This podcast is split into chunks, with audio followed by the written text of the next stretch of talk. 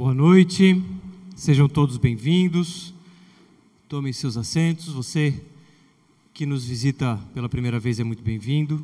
Você que nos assiste pela internet também é muito bem-vindo em nosso canal. Hoje vamos dar continuidade à nossa série intitulada Meios de Graça. Semana passada foi pregado sobre oração como meio de graça. E hoje vamos falar novamente sobre a vida em comunidade. Mas o que é um meio de graça? Vale relembrar: meio de graça é um, um instrumento pelo qual Deus abençoa o seu povo. Então, meio de graça é um meio pelo qual Deus derrama bênção sobre o seu povo. E o tema especificamente desta noite é a desgraça da polarização e a bênção da comunhão. E já está na tela o texto, e nós vamos ler Salmo 133, é um salmo bem curto e muito conhecido, que diz assim: Ó, oh, como é bom e agradável viverem unidos os irmãos. É como óleo precioso sobre a cabeça, o qual desce pela barba, a barba de Arão, e desce para a gola de suas vestes. É como o orvalho do Hermon, que desce sobre os montes de Sião. Ali o Senhor, o Senhor ordena a sua bênção e a vida para sempre. Vamos orar novamente? Deus, obrigado pela tua palavra que vai ser exposta nessa noite. Obrigado pela oportunidade que temos de aprender da tua parte. E eu te peço que o teu Espírito Santo me use como um instrumento do Senhor para exaltar o teu nome. E é nesse nome poderoso que oramos e agradecemos. Amém. Irmãos, vivemos tempos de polarização. E não é novidade para ninguém. Liga a TV, liga o Facebook, Instagram e você vai ver a polarização radical que há. Extremos bem intensos, direita e esquerda, Lula, Bolsonaro, católicos protestantes, uh, liberais conservadores, uh, homossexuais e heterossexuais, com vacina sem vacina, com cloroquina sem cloroquina e assim por diante. E nós vivenciamos aqui na nossa cidade, né, há poucos dias, em que um professor coloca um vídeo X numa sala de aula e o prefeito faz uma manifestação, uma declaração, aliás, e essa declaração com certo conteúdo que o outro pessoal não gostou, e essas brigas na internet, e o interessante notar é como que o povo se expressa. Os comentários, se for, se for ver, são comentários assim fortes de um lado e de outro. O que tem mostrado o quão polarizada está a nossa sociedade, o quão extremista está. E tanto é que quem está de um lado não consegue enxergar o extremo que ele vive, e o oposto é verdadeiro. E quem está com determinadas lentes não consegue olhar o erro do seu lado, e vice-versa. É, enfim, eu não quero entrar em detalhes, mas tudo isso porque é um envolvimento de paixões. As pessoas são apaixonadas por aquilo que acreditam. Então, um indivíduo que é de direita é apaixonado por aquela vertente política, ou de esquerda, conservador, ou liberal e assim por diante, e é tão apaixonado que não consegue enxergar os problemas do seu lado. É tão mergulhado naquilo que, por mais que o seu ídolo, por assim dizer, fale algo equivocado, não admite que aquilo está errado. Tempos críticos, porque o resultado é um afastamento das pessoas. O resultado é familiares que não se falam, irmãos que não são próximos, amigos que perdem suas amizades. Por exemplo, eu, as pessoas que me foram muito fortes, amigos meus, foram muito fortes no início da minha caminhada, eram dois amigos, hoje cada um está de um lado. Um está na direita extrema e o outro está na esquerda extrema, e eu tento conectar os dois e não dá. De tão extremos que eles foram. E foram um instrumento de Deus na minha vida. Agora eu tento ser instrumento de Deus na vida deles, mas não é fácil. Tamanha, tamanho profundidade que as pessoas estão mergulhando nisso e, por consequência, trazido esses afastamentos. Se alguém conseguir ligar esse retorno para mim, por favor. Agora, essa polarização também está dentro da igreja. Igrejas de direita, igrejas de esquerda, igrejas é, conservadoras, igrejas liberais, ou calvinismo, arminianismo, dons miraculosos, não acredito nos dons miraculosos e assim por diante. O que tem feito com que também irmãos em Cristo se afastem uns dos outros. Agora, essa é a vontade de Deus aí, obrigado. Essa é a vontade de Jesus? Pessoas afastadas, desunidas. Essa é a vontade dele? Claro que não. Porém, tudo isso é reflexo do pecado de Adão. Tudo isso, lá quando Deus criou céus e terra, Adão e Eva pecaram, e quando o pecado entrou na criação, gerou um, uma contaminação, por assim dizer, que gerou, em primeiro momento, um afastamento entre Deus e os homens, e em segundo momento, uma, um afastamento entre os homens. E agora a nossa tendência, por conta deste pecado que contaminou a criação, é vivermos separados uns dos outros. A nossa tendência é vivermos somente com aqueles que pensam como nós, mas essa não é a vontade de Deus para a sua igreja. E diante disso eu te pergunto: você vive em unidade com a sua igreja? Você vive efetivamente a vida um com o outro? Você caminha com as pessoas que estão aqui sentadas ou na internet, é, caminha a ponto de ser como se fosse uma grande família? Como se fosse, não. Como somos, porque a igreja de Jesus é uma grande família. Agora a pergunta é: você vive com essa família ou você vive como se fosse um familiar distante? A vontade de Jesus, sem dúvida, é que a gente caminhe juntos. Esse salmo que nós lemos é o que é um dos salmos de romagem. Salmos de romagem são, foram, eram salmos que eram cantados pelo povo de Deus quando iam em direção a Jerusalém para prestar sacrifício. O povo de Deus morando longe de Jerusalém, o povo da dispersão, ia cantando salmos até a chegada em Jerusalém, para onde, ou melhor, onde prestariam sacrifícios a Deus. Esse é um destes um salmo escrito por Davi, provavelmente em um tempo de paz. Provavelmente esse salmo foi escrito em um momento em que havia união entre o povo de Israel. Porque quando a gente olha para anos anteriores, havia bastante confusão. O que, que estava acontecendo? Você deve lembrar que eram doze tribos. O povo de Israel era formado por doze tribos. E com a morte do rei Saul, Davi que era um ungido de Deus, ele começou a reinar sobre a, a, a tribo de. Oh, me fugiu o nome, me deu um branco. Judá, obrigado. Ele reinou somente sobre a tribo de Judá no primeiro momento. As demais onze tribos eram governadas por um, por um descendente de Saul. E aí, uma tribo pequena, governada por Davi, em guerra contra outras onze tribos. E uma guerra sangrenta uma guerra entre o próprio povo de Deus, se matando e derramando sangue. Agora, com o passar do tempo, Deus restaurou essa unidade e o povo então foi então governado por um único rei, Davi.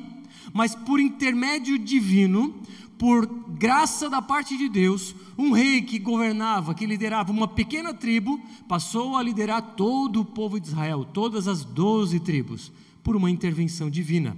Então, neste momento em que Davi escrevia esses salmos, muito provavelmente havia um tempo de paz, um tempo de unidade. E o primeiro verso diz assim: Ó, oh, como é bom e a... desculpa, tela, está na tela. Ó, oh, como é bom e agradável viverem unidos os irmãos. Como eu disse, era um momento de harmonia. E Davi estava celebrando essa paz que eles estavam vivendo. Depois de anos de uma guerra sangrenta, agora estavam em paz, porque Deus derramou uma graça no povo naquele momento em que as demais onze tribos agora se prostravam diante de Davi. Davi era o inimigo, agora era o rei de todos e havia essa paz. E Davi aqui expressa alegria. Ele estava alegre por causa da união. Ele diz: Como é bom e agradável vivermos unidos, os irmãos. Como é bom quando vivemos em unidade. E se ele celebrava essa unidade no passado, hoje nós devemos celebrar também uma unidade em torno de um único rei. Não um rei terreno, não é Bolsonaro ou Lula. Nós estamos unidos em torno do Rei Jesus. Ele é o nosso Senhor. Não estamos aqui submetidos ou prostrados a qualquer liderança política. Claro, obedecemos porque é bíblico, mas nenhum desses nos representa. Quem nos representa integralmente é Jesus Cristo e debaixo dele estamos unidos. E por causa disso, temos alegria. E diante disso, eu te pergunto: você tem experimentado essa alegria da vida em comunhão? Você tem experimentado isso aqui na Viva com os irmãos que estão aqui sentados? Você está experimentando a alegria da vida em comunhão? Você pode dizer como é bom e agradável viver com os irmãos da Viva ou de qualquer outra igreja local? De qualquer, porque nós somos irmãos de uma grande família. E você pode dizer: Eu me agrado nessa comunhão, eu vivo essa comunhão. E comunhão, irmãos, é muito além de jogar um futebol no sábado, de fazer um churrasco no domingo. Tudo isso é bom e deve ser feito. Mas a comunhão genuína vai além de tudo isso. É fato que é bom e agradável, ou seja, viver junto gera prazer. Você tem esse prazer? Você tem a alegria de viver em comunidade efetivamente, não só num culto de domingo, mas durante a semana você usufrui desse prazer, você usufrui dessa alegria, do, do quão bom e agradável é viver com os irmãos. Mas que tipo de unidade estamos falando? Naquele tempo, eles tinham uma unidade territorial, um grande território unido, agora as doze tribos unidas. Eles também tinham uma unidade em torno de um rei. Davi era o rei, que é, a, cuidava de tudo, de, que liderava todo aquele povo. E eles tinham uma unidade espiritual, todos ali adoravam o mesmo Deus. Agora, quando a gente traz para nossos dias, que tipo de unidade nós precisamos ter? Primeiro momento, uma unidade teológica. Devemos aqui, dentro da Viva, caminharmos em uma mesma direção, termos um mesmo pensamento no que diz respeito a doutrinas. Claro, há espaço para divergência. Não aquilo em que é central, mas aquelas ideias são periféricas. Nós podemos divergir. Por exemplo, uns acreditam que nós já estamos vivendo um milênio, outros acreditam que viveremos um milênio ah, literal, outros acham que é um milênio vamos viver, mas não literal, enfim. Tudo isso dizendo respeito ao fim dos tempos. Mas há possibilidade de, de termos ideias diferentes, e não há problema nenhum.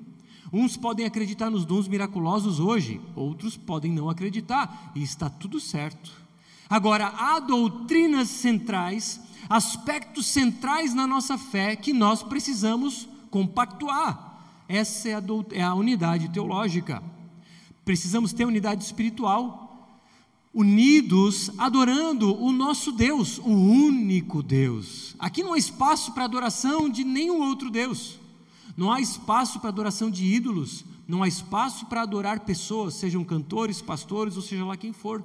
Estamos aqui unidos para adorar o nosso Deus. Ontem à noite estávamos aqui em oração e lembra como foi pregado semana passada, a oração pública é um meio que Deus derrama bênçãos e ontem à noite quem esteve aqui pôde experimentar essa bênção de Deus na oração comunitária, um momento em que Deus nos abençoou, porque estávamos unidos espiritualmente.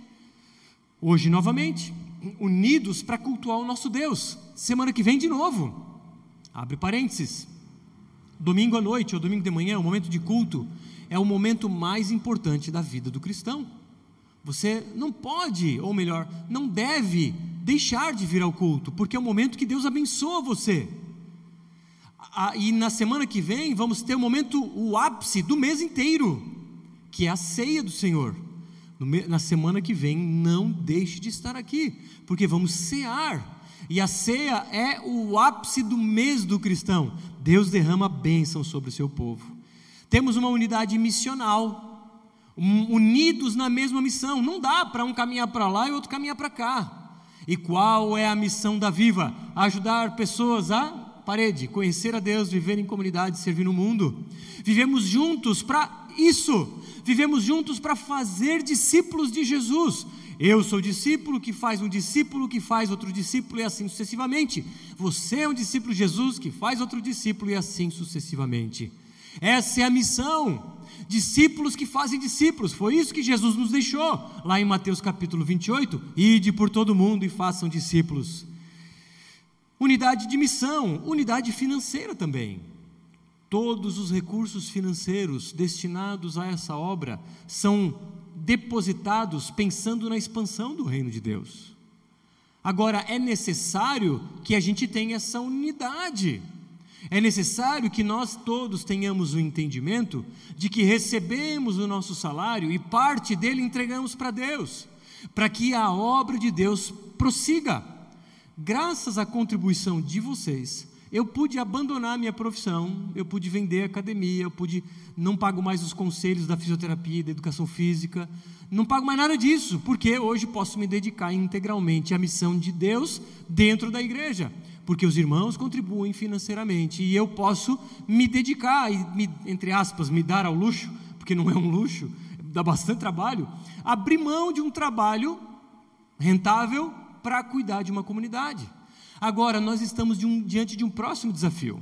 O desafio é: temos cerca de 200 membros, e já é conhecido na literatura que essa é uma grande barreira, que para ir além dos 200 membros, nós precisamos contratar um novo pastor.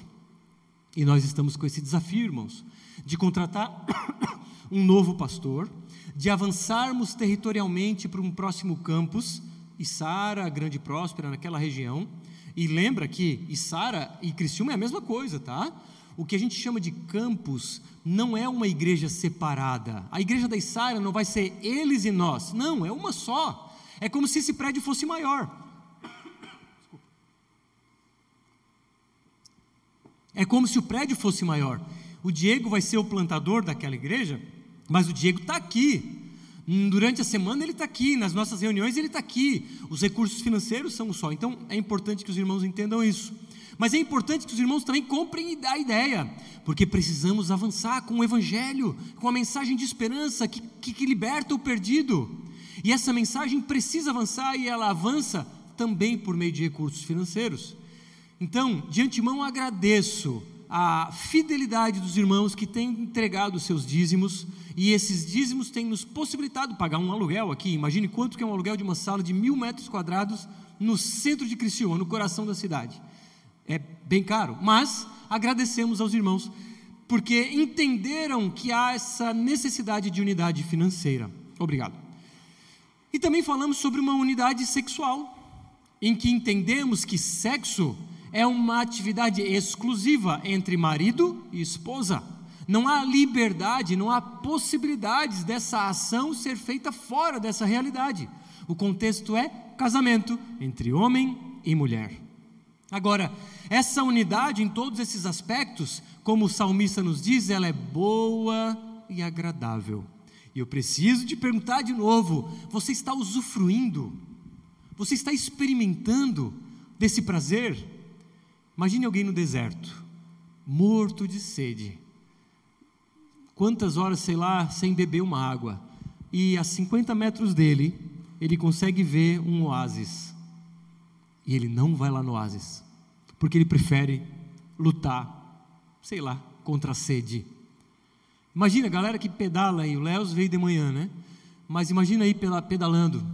O cara pedala, vamos lá, 200 quilômetros, sol escaldante, de repente encontra uma cachoeira. Não vou mergulhar na cachoeira, muito gelada. Não vou nem tomar um golinho daquela água pura. Irmãos, os irmãos que, que vêm à igreja, mas não estão conectados, estão deixando de beber uma água límpida e pura, estão deixando de mergulhar na cachoeira, estão deixando de mergulhar no mar do Caribe, aquela água quente, um dia de sol é, é deixar de lado o prazer um prazer de viver em comunidade, o prazer de ser amado e, sobretudo, de amar, o prazer de ser servido e, sobretudo, de servir. Irmãos, está à disposição de cada um que está aqui sentado, assim como esses que nos assistem pela internet. Está à disposição, é só dar um passo. E esse passo, sobretudo, o convite que eu faço nessa noite é: participe de um pequeno grupo. É no pequeno grupo que a gente vive, tá ali, conhecer, viver, servir. Você conhece a Deus aqui no culto, mas você vive em comunidade nos pequenos grupos. Não deixe de participar. A gente tem vários lugares da cidade e região, vários dias e horários. Não deixe de se conectar. Se você assim deseja e não faz parte, nos procure no final do culto. Você vai procurar pessoal ali na mesa, que são voluntários. Você vai dar nome, telefone e bairro que você mora. Bom, se você não usufrui, você pode usufruir, porque é de graça, não paga nada para ir num pequeno grupo. E, e, e, como o salmista diz, essa unidade, essa união é algo bom. E eu pergunto: quem é bom? Deus é bom. E o nosso Deus, que é bom, é um Deus trino. O Deus trino significa que é o Deus Pai, o Deus Filho e o Deus Espírito. Três pessoas unidas plenamente unidas, três pessoas em um único Deus. Ou seja, o Deus Trino, a Trindade, é o nosso exemplo máximo de unidade. E esse Deus Trino, que é o exemplo máximo de unidade, é aquilo que nos inspira a vivermos em unidade uns com os outros. Verso 2 diz assim, na tela: É como óleo precioso sobre a cabeça, a qual desce pela barba, a barba de Arão e desce para a gola de suas vestes. Bom, aqui ele começa a falar sobre Arão, o sumo sacerdote. O sumo sacerdote era uma figura que representava o povo diante de Deus. Era a pessoa que entrava no Santo dos Santos e ali prestava um sacrifício. Ali, e ele fazia isso uma vez por ano, em função do pecado do povo. Essa figura do sumo sacerdote acabou, foi extinta em Jesus. Aqui fala de um óleo que era colocado sobre a cabeça do sumo sacerdote. Somente três figuras recebiam um óleo sobre sua cabeça no Antigo Testamento: o sumo sacerdote, o rei e o profeta. E essas três figuras foram unificadas em Cristo e ali deixaram de existir: rei, sacerdote e profeta. Por isso que no Novo Testamento, porque Jesus reuniu esse tríplice ofício, não há mais rei, sacerdote ou profeta. O pastor, na nossa perspectiva bíblica e reformada, não é colocado óleo sobre sua cabeça. Por quê? Porque ele não é um sumo sacerdote, tampouco um sacerdote. O pastor é uma figura como qualquer outra pessoa, como vocês. Não é ungido do Senhor, não tem nada disso. Quem recebia óleo sobre a cabeça era o sumo sacerdote, o rei e o profeta. Agora, esse óleo era uma receita exclusiva para isso. Eram quatro especiarias caríssimas e raras, que não poderiam ser colocadas em nada, esse óleo, essa, esse óleo, essa receita, era colocada exclusivamente na cabeça do sumo sacerdote, e ela simbolizava as bênçãos de Deus. Como sumo sacerdote era o representante de Deus, do, desculpa, do povo para com Deus, quando derramava-se o óleo sobre sua cabeça, era como se a, a, o seu povo, ou melhor, o povo de Deus estava sendo abençoado. Era o representante do povo de Deus. E o texto diz que o óleo era colocado na cabeça, escorre pela barba e cai na gola. A gola aqui provavelmente não é essa parte da roupa, mas é a orla inferior da roupa do sumo sacerdote. Então, imagine a quantidade de óleo um óleo derramado escorrendo pela barba a todo o corpo até chegar o final das suas vestes. E aqui, essa ideia de um óleo abundantemente sendo jogado na cabeça do sumo sacerdote diz respeito a bênçãos abundantes. É um símbolo. É meio estranho quando a gente lê assim, né? De, de cara, um óleo na cabeça, cai na barba e cai na roupa mas há um simbolismo por trás. O salmista aqui, ele traz símbolos. E a ideia é de que esse óleo é tão abundante que alcança toda a roupa do sacerdote. Da mesma forma, essa bênção da parte de Deus é tão abundante que alcança todo o povo de Deus, no caso, as doze tribos. Agora, quando trazemos para a nossa realidade, são as bênçãos de Deus que alcançam todo o seu povo, a saber, a sua igreja. E são bênçãos além do que merecemos. São bênçãos que vão além daquilo que a gente merecia receber. Porque esse é o caráter do nosso Deus, que abençoa o seu povo mesmo sendo um povo pecador. E o ponto aqui, chave, é que este prazer, ou melhor, esta bênção gera prazer. O que, que ele disse antes? Como é bom e agradável que os irmãos vivam em união. Essa união é como esse óleo que desce pela barba do, do sumo sacerdote. É essa, desculpa, essa união é como a bênção que desce para todo o povo. Agora, o sumo sacerdote apontava para alguém. O sumo sacerdote, ele prefigurava alguém. Quem? Quem? Quem? Raimundo Nonato, não. Jesus Cristo. Quem que o sumo sacerdote apontava? Jesus. Quando lemos o Antigo Testamento, precisamos enxergar Jesus. E quando lemos aqui que a, ben, que, a, que a unidade, a alegria da unidade é como o óleo que desce pela cabeça do sumo sacerdote, quem é o cabeça da igreja? É Jesus. É Ele quem promove a unidade, é Ele quem promove união entre nós, é por meio dele que todo o povo de Deus recebe as bênçãos. Ele é o grande sacerdote, porque os sacerdotes do passado que intermediavam o povo em relação a Deus, foram essa figura acabou, porque ela foi substituída pelo sacerdote de todos os tempos, Jesus Cristo. E por causa de Jesus, o seu povo inteiro é abençoado e por causa dessa bênção nós temos prazer. Você tem usufruído desse prazer? O prazer da comunhão, o prazer da unidade, o prazer de, de sentir o amor de Deus fluir por meio de você, assim como o amor do outro, ou melhor, o amor de Deus no outro fluir e te alcançar, porque a vida em comunidade é isso. É o irmão estar tá com uma necessidade financeira e o outro supre. É o outro com uma necessidade afetiva e o outro supre. É um precisando de uma palavra de conforto e o outro supre. E como Jesus disse, é melhor dar do que receber. Mas muitas vezes nós recebemos e somos abençoados. Agora, isso só acontece quando vivemos em comunidade, quando estamos conectados aos pequenos grupos. Porque num pequeno grupo, o povo vai lá em casa e a gente faz até churrasco às vezes, como fizemos na quinta passada, e ali a gente troca ideia sobre a Bíblia, claro, sobre o que conversamos aqui. E a gente conversa, a gente abre o coração, a gente fala de dificuldades, a gente aprende um com o outro, a gente confessa pecado, enfim. Acontece tantas coisas é, poderosas num pequeno grupo que nós somos abençoados. Agora é necessário dar um passo de fé, porque a nossa tendência é convivermos com pessoas que a gente conhece e com pessoas que a gente tem algo em comum. Agora, vai lá no meu pequeno grupo. Pessoas completamente diferentes. Tem um dono de academia, tem um ex-dono de academia, que vamos dizer que no passado recente eram concorrentes, por assim dizer.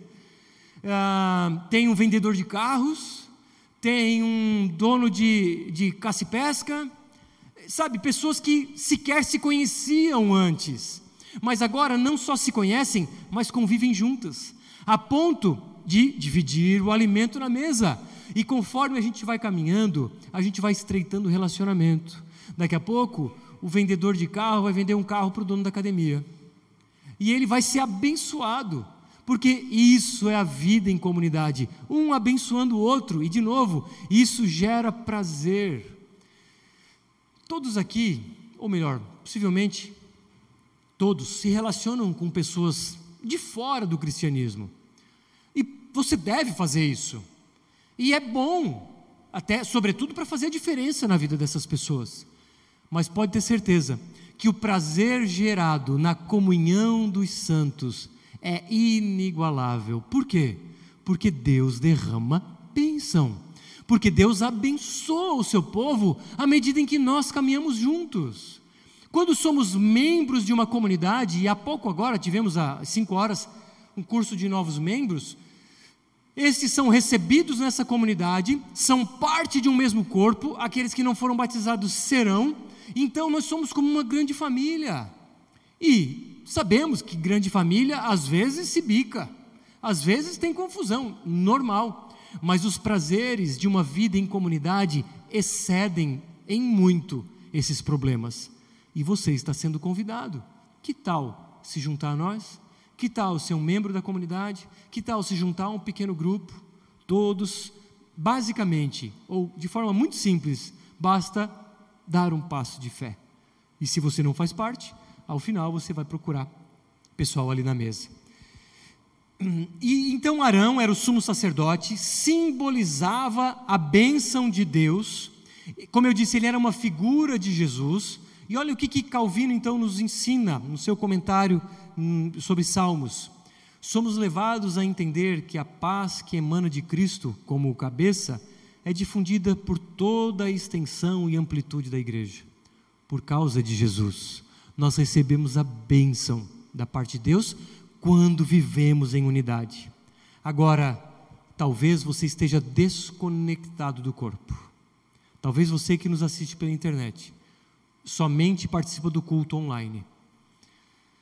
Você não está recebendo as bênçãos da parte de Deus.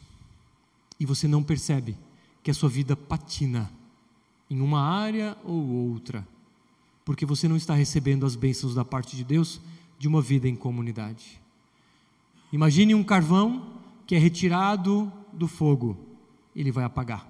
Talvez seja esse seja você aí na internet, apagado, frio, porque não se conecta com o corpo. Experimente arrancar um dedo do corpo. O que vai acontecer? Vai necrosar, vai morrer.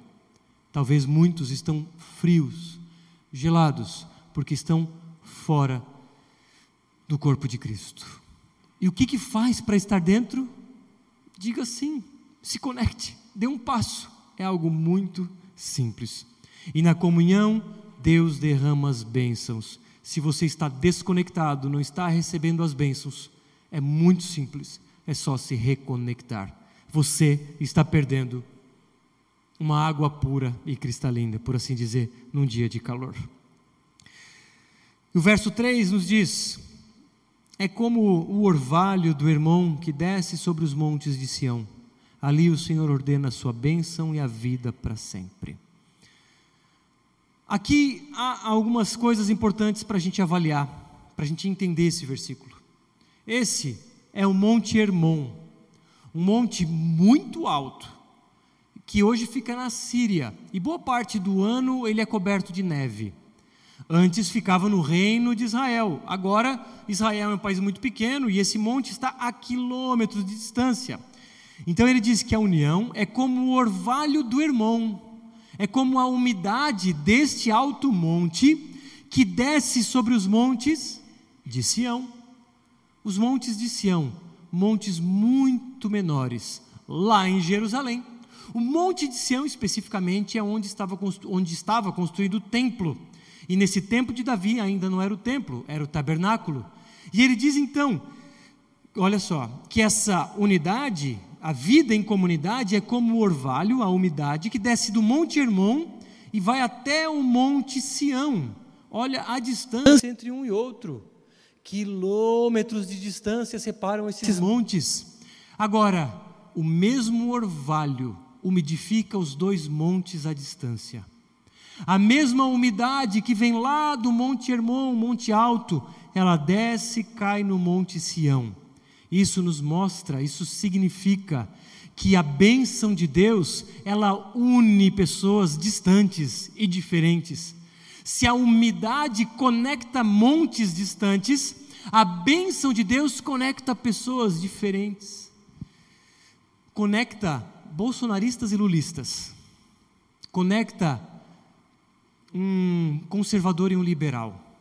Conecta um irmão que jogou bola sábado e deu um chapeuzinho no outro. E poucas horas depois eles estavam abraçados. Tudo bem, acho que tinha uma mágoa ali. Eu não vou citar o nome dele porque ele estava de manhã. Mas o bonito de ver é que, apesar da sua possível mágoa, ele estava ali feliz, comendo um churrasco à mesa com outro irmão, que esse sim, o do chapéu, está aqui presente. Ele simplesmente humilhou o irmão, que é praticamente um ex-jogador, mas nessa humilhação, por assim dizer, vimos a bênção da parte de Deus. Irmãos, esse jogador que recebeu um chapéu, não sei se ele está assistindo pela internet, ele ficou muito envergonhado de manhã. É, ele, tempos passados, eu não sei o que, eu, o que ele faria. Talvez ele daria uma voadeira no peito daquele que deu o chapéu, porque ele era um cara extremamente competitivo. Mas a bênção de Deus sobre a vida dele se expressa no amor, a ponto de, uma hora depois, estarem comendo um churrasco juntos. Essa é a ideia, irmãos. É o prazer que existe na comunhão, o prazer que existe derramado por Deus quando vivemos em unidade. É o prazer que eu estou tentando reconectar aqueles meus amigos, um de direita e um de esquerda, e eu de Jesus, tentando trazer eles para perto, para Jesus, para que eles recebam a bênção da parte de Deus. Então, irmãos, se essa umidade que vem do monte alto e conecta ao monte baixo, e trazendo união, simbolizando a união, nos mostra que essa união vem de cima para baixo. Essa união vem da parte de Deus. Essa unidade é a bênção de Deus. Portanto, a igreja não é uma união de pessoas que pensam totalmente igual. A igreja não é a igreja ah, dos surfistas a igreja dos caminhoneiros. Não, é a igreja de Jesus, porque o que nos conecta não é o nosso gosto. Nem todos aqui torcem para o melhor time do Brasil, Flamengo, como eu. Tem outros que não, um ou outro talvez. Mas ainda assim, amamos até os vascaínos. E, mas isso só acontece pelo poder do Espírito Santo. Só acontece por causa disso porque a bênção da parte de Deus é derramada, é pelo poder do Espírito Santo que isso acontece. Desculpa, que o flamenguista e o vascaíno caminham juntos. Tudo bem, vascaíno hoje não é mais parâmetro. É, sei lá, qualquer time rival aí. É, é só pela graça de Deus que um, que um gremista e um colorado caminham juntos em unidade, porque há amor que vem da parte de Deus, porque o que nos conecta não é o time de futebol, não é o nosso esporte, o que nos conecta é Jesus Cristo. Olha que interessante, lá nesse monte, no Monte Sião, estava o tabernáculo, tempos depois, o templo. E dentro do tabernáculo, dentro do templo, era ali que o sumo sacerdote entrava, lá no Santo dos Santos, para oferecer sacrifício. Então temos aqui Arão, o sumo sacerdote, e temos aqui o Monte Sião, onde estava construído o tabernáculo. Duas figuras de Jesus. Como eu disse antes, o sumo sacerdote foi, essa figura foi, não existe mais, porque Jesus foi o último sacerdote. Então esse sumo sacerdote apontava para Cristo. Agora, o, o, o, sacrifício que era realizado dentro do templo, dentro do tabernáculo, também não existe mais, porque o último sacrifício feito foi Cristo, porque ele foi o cordeiro morto, o cordeiro sacrificado. E ali então, se esse, esse sacrifício que do Antigo Testamento, ele apontava para Jesus, porque foi o sacrifício pelo qual, ou por meio do qual, os nossos pecados foram aniquilados. E agora, por causa desse sacrifício definitivo, nós temos de novo acesso a Deus. Isso tudo significa que, por causa do que Jesus fez, nós fomos reconectados com o Pai e fomos reconectados uns com os outros. Lembra que eu falei? Por causa do pecado de Adão, nós nos afastamos de Deus e nos afastamos um do outro. Agora, por causa do que Jesus fez, nós nos reconciliamos com o Pai e nos reconectamos uns com os outros. E o tabernáculo, que ficava lá no Monte Sião, ele também apontava para a morada de Deus. Quem é, ou melhor, onde Jesus mora hoje? Onde Deus, o Deus Trino mora hoje? Neste grande templo de mil metros quadrados? Não. Ele mora na igreja de Jesus. Onde é a igreja de Jesus? É em nós. Nós somos a igreja de Jesus. Agora preste atenção. Eu não sou a igreja de Jesus. Nós somos a igreja de Jesus. A igreja de Jesus nunca é tratada no individual, ela é sempre tratada no coletivo. A habitação do Espírito Santo se dá na coletividade. Portanto, Deus mora nos nossos corações por meio do Espírito Santo. Agora, você só experimenta isso se você está conectado com o corpo. Se você está afastado, você não recebe, por assim dizer, o mover do Espírito Santo. Você não está sujeito à atuação poderosa e abençoadora do Espírito Santo. E de novo eu te confesso o convite: que tal se juntar a nós? Porque Jesus já morreu na cruz e isso te possibilita a ser um discípulo de Jesus que caminha com outros discípulos. Porque fomos reconciliados com o Pai e uns com os outros. E ali o Senhor, na comunhão, o Senhor ordena a sua bênção e a vida para sempre. Quando vivemos em comunhão, o Senhor abençoa. E quando ele diz ali, também é uma, um apontamento para Jerusalém. Ali, então, em Jerusalém, Deus derrama bênção e vida para sempre. Vida eterna. O que aconteceu em Jerusalém para isso acontecer?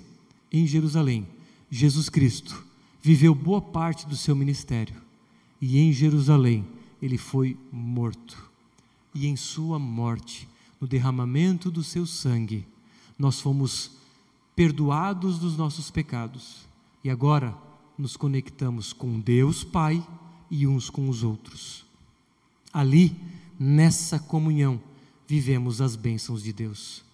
E é um tipo de experimentar de antecipação da eternidade. É um tipo de, de, de usufruir das bênçãos eternas no aqui e agora. E eu te pergunto de novo: você tem experimentado as bênçãos ou a antecipação das bênçãos eternas no aqui e agora? Ou tem preferido os prazeres que a vida pode proporcionar? E muitos deles, ok, que não são pecaminosos, mas você está perdendo o maior prazer da vida, que é o prazer de uma vida com Jesus e com sua família. Deus derrama bênçãos sobre o povo que anda unido. Deus derrama vida para sempre, vida eterna, dentre os, dentre os discípulos de Jesus. Agora perceba que essa bênção ela é exclusivista. Essa bênção específica ela é somente para os discípulos de Jesus. Agora, a pergunta que não quer calar: Você é um discípulo de Jesus? Não sei, Bruno. O que é um discípulo de Jesus? É aquele que vai no culto? É aquele que dá dízimo? Não. O discípulo de Jesus é um seguidor dele, que conhece a Deus, que vive em comunidade e serve no mundo. Um discípulo de Jesus é aquele que caminha com outros discípulos de Jesus, é aquele que se conecta para uma missão. Eram os doze e mais outros tantos que estavam naquele tempo. Eram pessoas que diziam: Eu vou abrir mão da minha vida, dos meus sonhos, para viver os sonhos que Jesus tem para mim. Eu fiz isso e foi a melhor escolha da minha vida. Muitos aqui fizeram isso. Eu não estou dizendo aqui que eu fiz isso quando me, me tornei pastor. Estou dizendo que fiz isso quando eu disse sim para Jesus. Para ser um seguidor de Jesus. E, claro, procurar ser parecido com Ele. E, claro, me conectar a outras pessoas parecidas também, que também são discípulos. Agora, nesta vida em unidade, nós somos abençoados. Discípulos que somam forças na missão de Jesus na terra. O que, que Paulo disse aos Efésios? Mas agora, em Cristo Jesus, vocês que antes estavam longe, foram aproximados pelo sangue de Cristo, porque Ele é a nossa paz. De dois povos Ele fez um só, e na sua carne derrubou a parede de separação que estava no meio, de, no meio a inimizade Cristo aboliu a lei dos mandamentos na forma de ordenanças, para que dos dois criasse em si mesmo uma nova humanidade, fazendo a paz e reconciliasse ambos em um só corpo com Deus por meio da cruz, destruindo a inimizade por meio dela.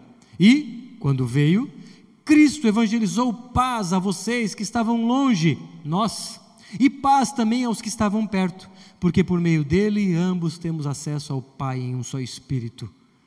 Olha aqui a trindade no verso 18: porque por meio dele, Jesus Cristo, ambos temos acesso ao Deus Pai por meio de um só Espírito, o Espírito Santo.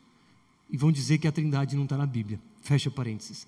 Irmãos, em Jesus nos conectamos uns com os outros, pelo que ele fez na cruz, nós temos a possibilidade de caminharmos juntos, vivermos em comunidade e, por consequência, sermos abençoados. Portanto, o que nos une não é o surf, não é o futebol de sábado, não é o Bolsonaro ou o Lula.